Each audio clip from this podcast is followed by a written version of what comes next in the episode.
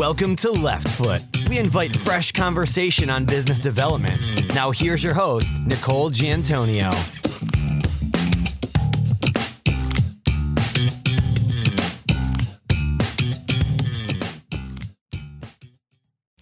Hello, listeners, and welcome to Left Foot. Today, our guest is Paige Zandri, the Attorney Network Director at Priori Legal. Priori Legal is a curated legal marketplace that connects high quality lawyers with emerging growth companies, small businesses, and startups.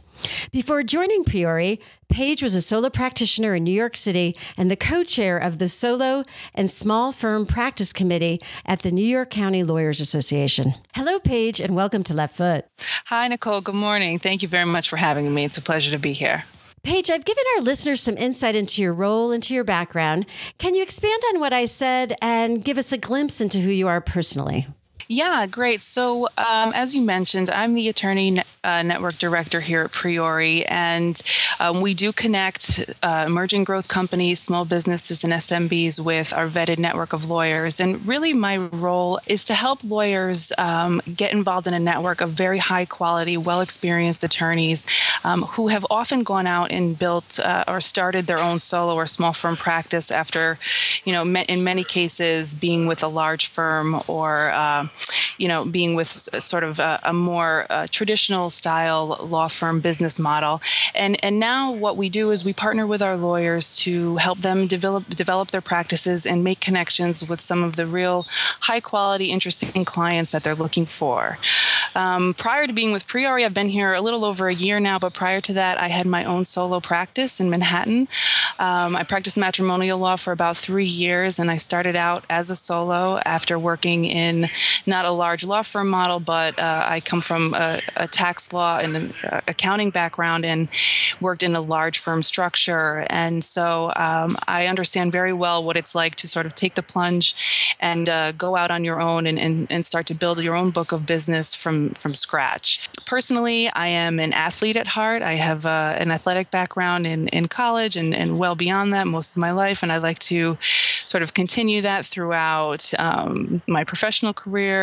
Uh, I'm very active uh, with uh, my co- my colleagues at Priori, and we make sure that we are um, doing events together outside of the, outside of the office and with my family, um, making sure that I have sort of the work life balance that I'm looking for, and um, and apart from that, I also chair the solo and small firm practice committee at the New York County Lawyers Association, which helps me sort of stay current with many of sort of the challenges that. Uh, my colleagues are facing and, and, create sort of a very collegiate environment for all of us to to make sure that we're doing well professionally and also personally.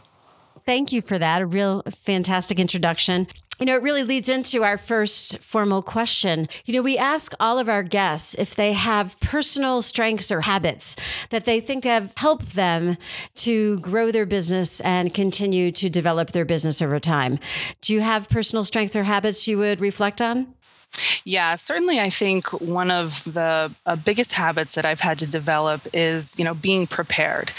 First, having the courage to start something that you may not know anything about um, and and practice. Uh, I, I can't really emphasize enough how much you have to be willing to fail. I, I love the expression fail forward um, because it really does help you become prepared. And, and part of how you do that is is being well researched on whatever you know project you're working on whatever person you uh, have a meeting with um, that day or the follow- the next day. Um, I think after you've done sort of the, the initial steps for preparing yourself and, and practicing whatever it is you are trying to accomplish, you can't really underestimate the power of of listening to the people that you're talking to and the people that you're working with, but listening to yourself and following um, your strengths, understanding your limits, um, and, and really trying to find a way to add value knowing what those strengths are. So, you know, I would say uh, that that habit of of being prepared and understanding holistically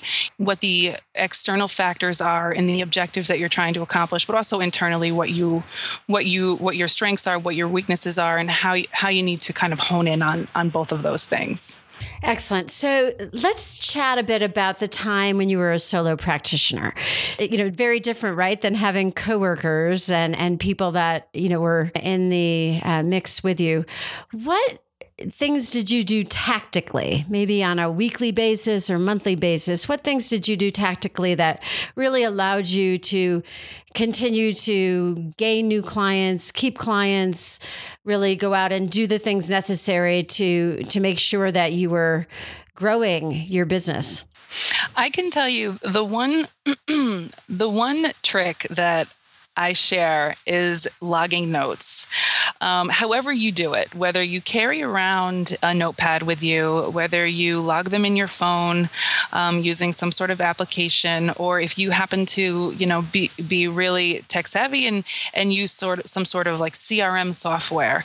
Um, however, you want to do it, I think logging notes on your meetings, your interactions with people, writing down names, remembering their names, remembering something personal that someone told you while you were having a business meeting or even something business related that they told you um, really sets you apart uh, from the pack when you're trying to get someone to remember who you are you are able to review your notes before meeting with them again. Um, and, and even I, I advocate doing it once a week. Just go through, the, you know, the, the previous five days, go through your notes and refresh your memory on what happened. Um, because those are the small details that most people forget. And um, when you're the one who remembers them, it really makes a difference. Um, you know, people do remember how you made them feel. And, you know, without getting too uh, touchy feely or emotional about it, it's very simple to just you know drop a line and say, hey, you know, how did your daughter do on that uh, dance recital, or or how was your trip to to Tahiti last summer? I remember that you said you were going. Sounds exciting, and and that person is going to be very impressed, and it builds that sort of interpersonal relationship that leads to trust that leads to business development um, so that's been one one tool that's been extremely helpful and i think it's something that's very easy to do and not a, very often um, it's underutilized. You know, I think that's a great point. It's something that you know, when we talk about business development and things that came out of the past, there's a way to do that that's comfortable because I think people are generally interested. If someone told me they went to Tahiti or Bora Bora, of course, frankly, I want to know about their experience, right? I'm interested. So why not do that? And and you're right. It does show you care. You know, whether it's your personal desire to go to one of those places or just the fact that you care about the person and, and really want to know did they have a good time?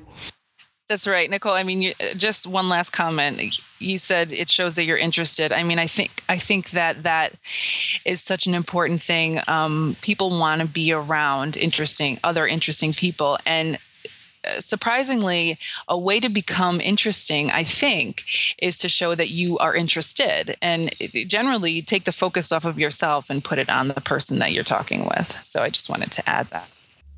It's a fantastic point. So let's talk strategically. So we we just talked about personal habits, we talked about tactical things, but you know, you're sitting whether it's in your current role and doing planning with your partner, your business partners, or when you were a solo practitioner, did you have a particular process that you went through, maybe on a yearly basis, where you talked about the coming year? Uh, you know, what was that strategic? What did that strategic process look like? And if you could also comment on, if you did do that once a year, did you touch base and review what you had decided you were going to do on a periodic basis? Yeah, Absolutely. I mean, I think actually a year is probably too long to be doing those things. We we like to do them, and I personally like to do them about once a quarter. Um, and it is a 360 degree review, so you know you have to start somewhere. Um, so probably the first time you do it, you might just say, you know, what are my what am I hoping to accomplish? Where am I right now? And what do I want that to look like in three months, maybe six months? You know, it depends on probably the the your role and, and whatever it is, um, whatever stage you're in in the in the business development. But uh, we, I do it every three months. You know, wh- where was I three months ago, and what did I want to accomplish? Did I do that? If I did that, that's great. Do I? And then I think about whether or not I need to set similar goals for the next three months, or can I even try to aim a little higher? Um, was it easy to accomplish my goals um, that I set out for myself three months ago?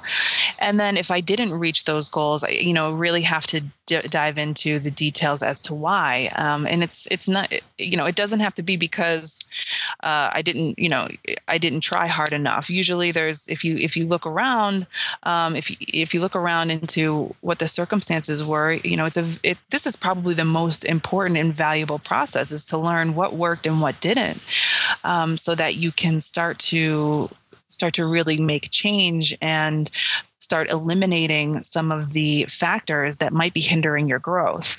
Um, that's actually the most interesting part is is to kind of step out of yourself and say and look at look at the scenario as if it was someone else, maybe an employee that you're responsible for and that you're managing, and and look at what you've done and say, you know, did that did that really work? Am I being honest about the results here? And what do I want to change about that? And and I think that it's important to do that more than once a year because these days um, things happen so quickly that it, that if you wait a year to kind of give yourself this feedback loop, um, I think you probably could be missing a lot of opportunities. So, um, so yeah, that, I think that's certainly a very critical part of any growth strategy is to make sure that you have established certain milestones for yourself and that you have a way to, you know you have the kind of checks and balances in place. You don't just set the milestones and then hope you make it and never you know check yourself and review and whether or not you did and make adjustments as you move forward because otherwise you're just going to you could just be you could be wildly successful but i think that's the rare circumstance. I think and, and often uh, in more likely uh, cases you might be spinning your wheels and, and, wasting resources. So great great point and definitely you know checking in more frequently becomes even more important, of course, today in, a, in this fast moving world where technology and, and things are changing, but also specifically in the legal industry. I mean, a lot has happened since 2008 in this industry and in professional services generally.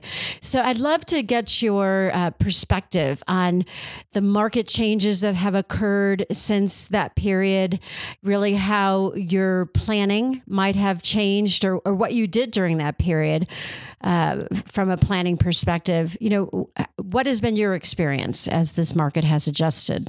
You know, I, I really look at it two ways. Um, the one way that I'll just briefly go over because I think it's a little less relevant for our topic today, but practice management has changed a lot. Um, technology has, you wouldn't, you, you really cannot even get your arms around all of the uh, tech companies that you'll see at the legal tech conferences, and and even just one major example is is e-discovery. Um, it has really changed the way lawyers practice, um, litigators in particular, and and in terms of practice management and even you know we always as lawyers have to be very very conscious of uh, the ethics rules and the rules of professional conduct. And technology is really making lawyers very very responsible for knowing how to use these tools um, because we are now responsible for at the very least for being for showing competency and knowing how to use these technological um,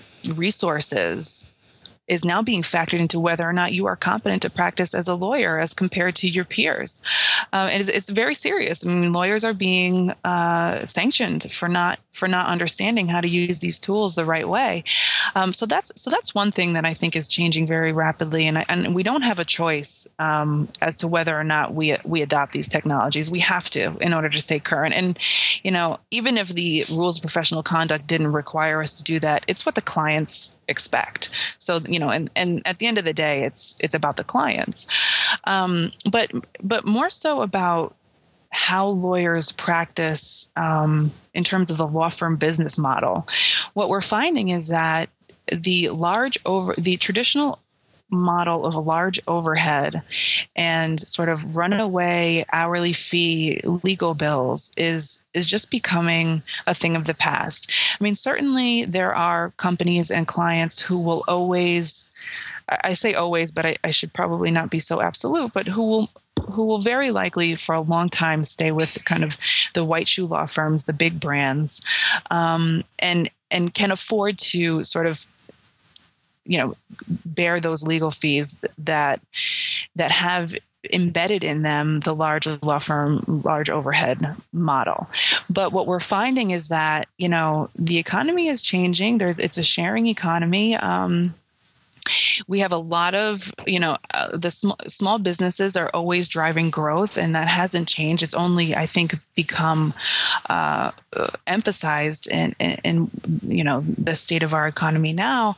Um, and what they're looking for is our lawyers who understand that utilizing technology to build your law practice is a way to keep overhead low and pass the savings on to the client. And so you know we see clients who are extremely aware that they have they can get access to great lawyers really outstanding lawyers at less than half the billable hour they would be paying um, at a large white shoe firm. And and you know i mentioned the sharing economy and and really what's happening what we're seeing is that you know lawyers are working in shared working workspaces they're sharing administrative resources um, oftentimes what you'll see is one or two attorneys going out on their own, perhaps forming a small partnership. And if they need to increase bandwidth, they'll hire contract lawyers on a freelance basis or, or hire lawyers in an of counsel capacity and build long term relationships with them.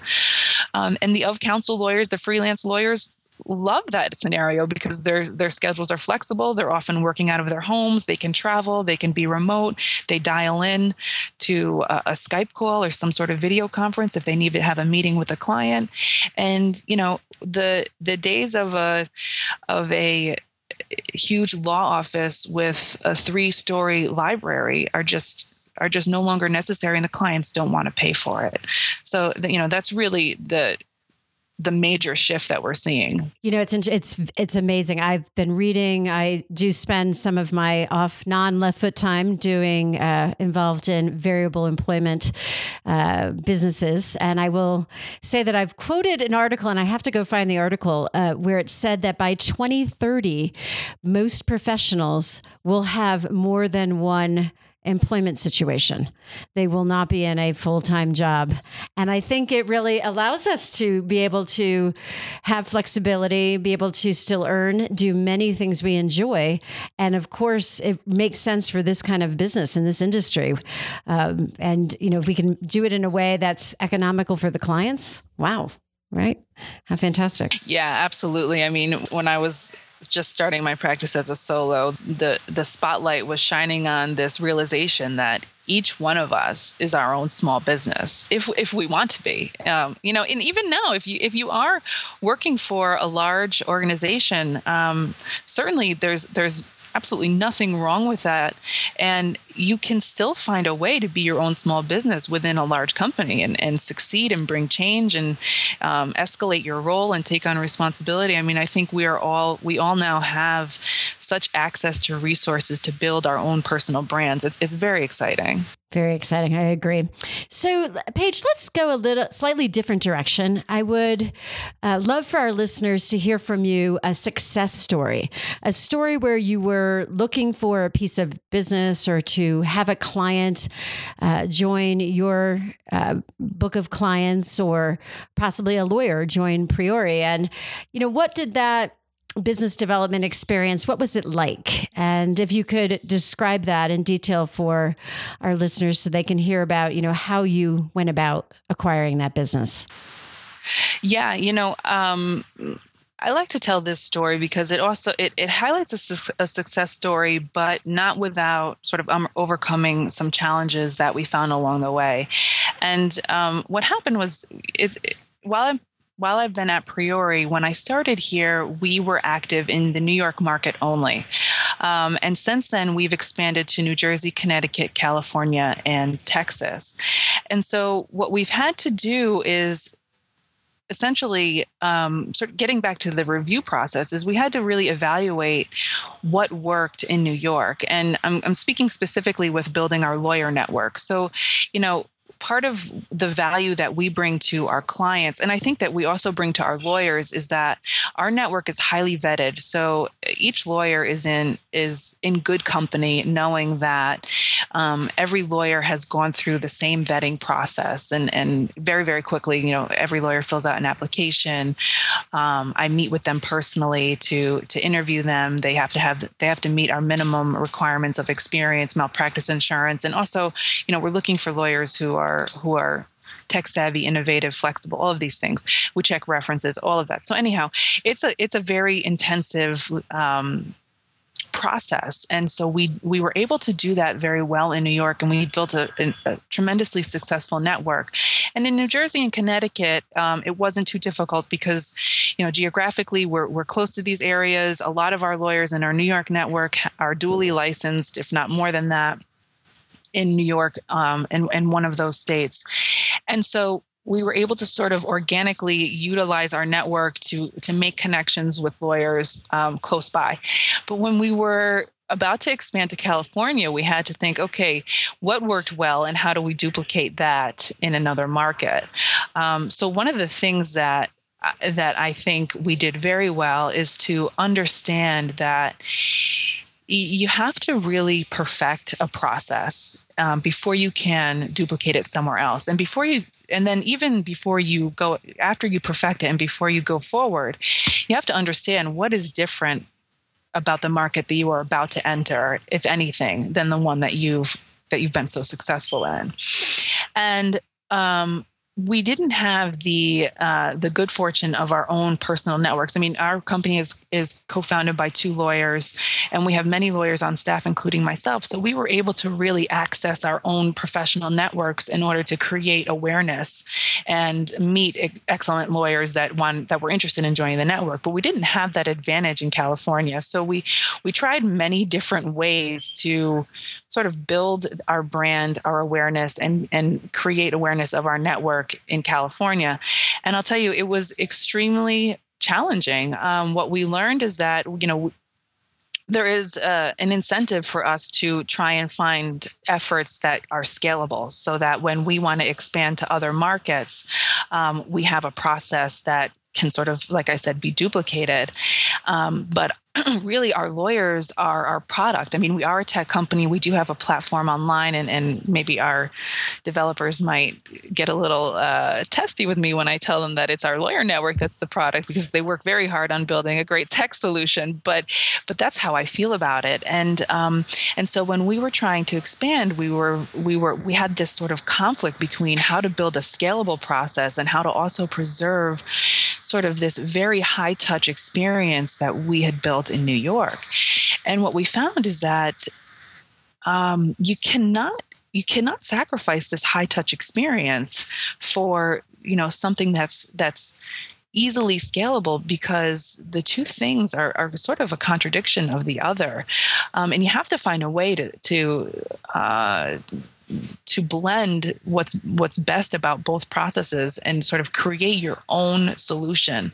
Um, so the success story is that when we when we after we tried many different ways to reach the best lawyers um, in California, we found that we really had to bring it in house and do our own internal resource research and reach out to to to a very high, highly selected group of lawyers in a way that they felt they knew that we had already you know learned about their background and understood who they were um, without having to have a face-to-face meeting. I mean we did most of this remotely we did spend some time in california to meet with the lawyers um, but we used a lot of technology to try and sort of simulate the experience that we had in new york. And and after we had sort of like i said we had failed a couple of times um, by by you know i admit probably focusing on some of the wrong aspects of how to grow your practice, we realize that, you know, the real value here is to build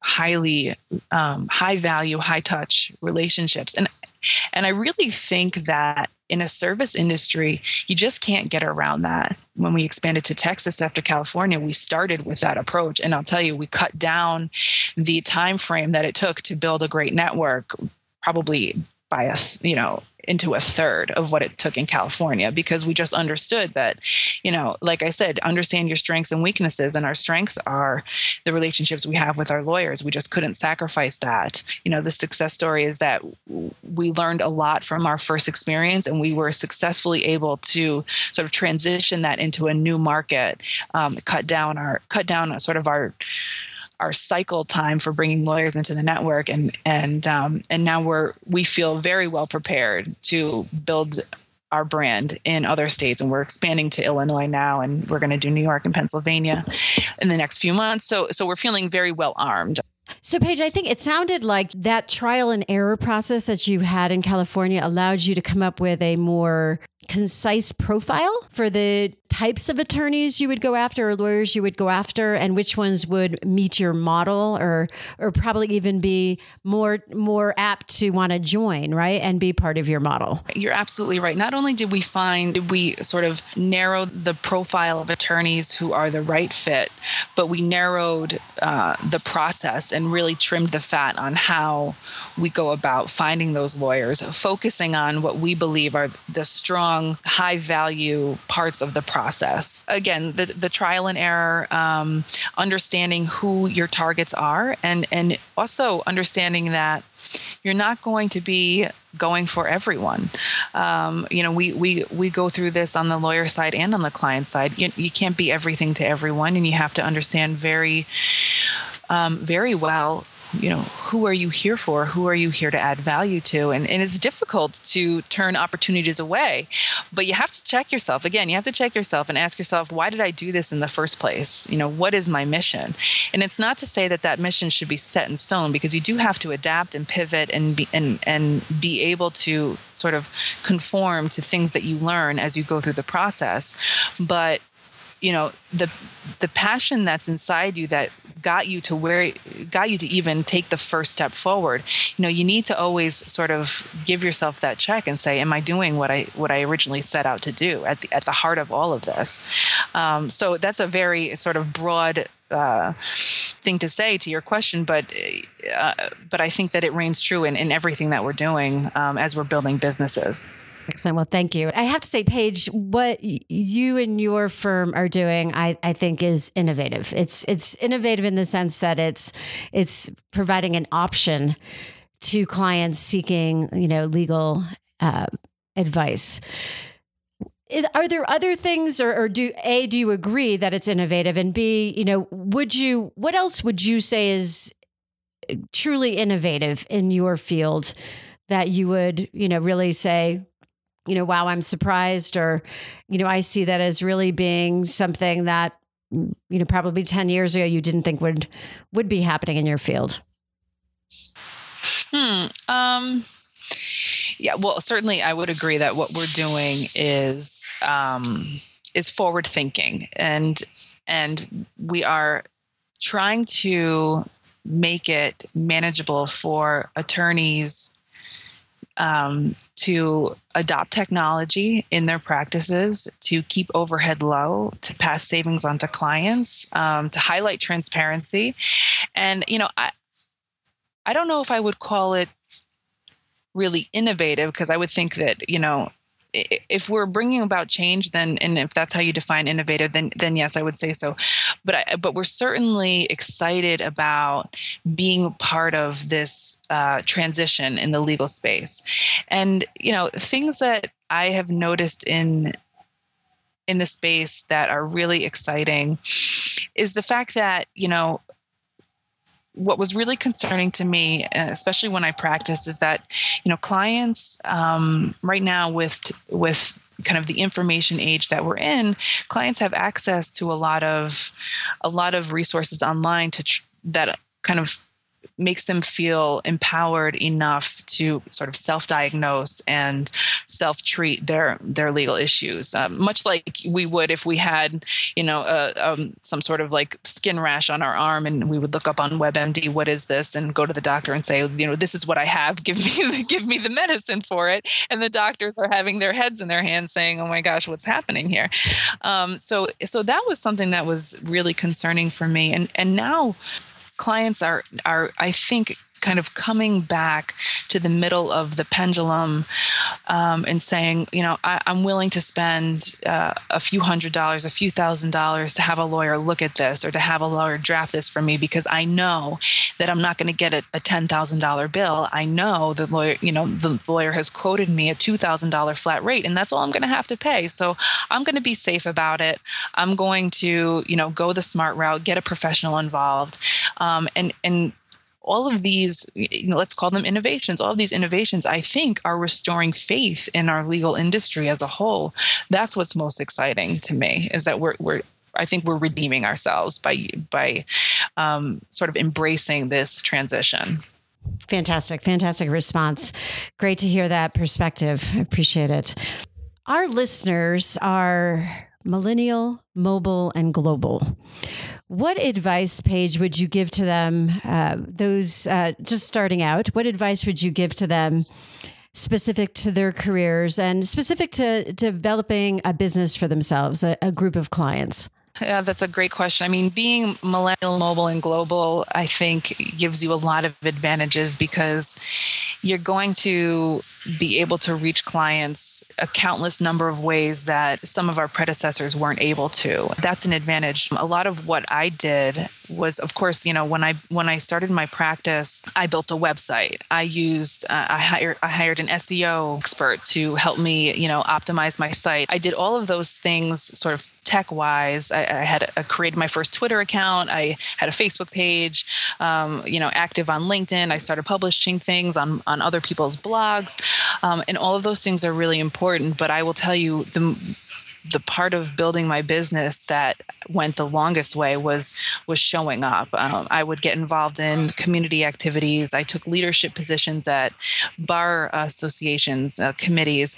Um, I made sure that when I were was present at these types of events, um, I got out of my comfort zone quite a bit and talked to people and, you know, really understood how I can help them um, and made that my mission, you know, understand what people need and try uh, try to utilize your, your resources, your network, um, other people you know to be able to provide value and and it creates this um, kind of relay back and forth. People w- will in turn want to help you, and um, I find that you know you can do a lot from behind a computer screen or from your mobile, but um, there are limits to that, and you really have to show up. Great advice, Paige. Fantastic way to end our formal questions. It's been a pleasure having you as a guest on Left Foot. Thank you so much.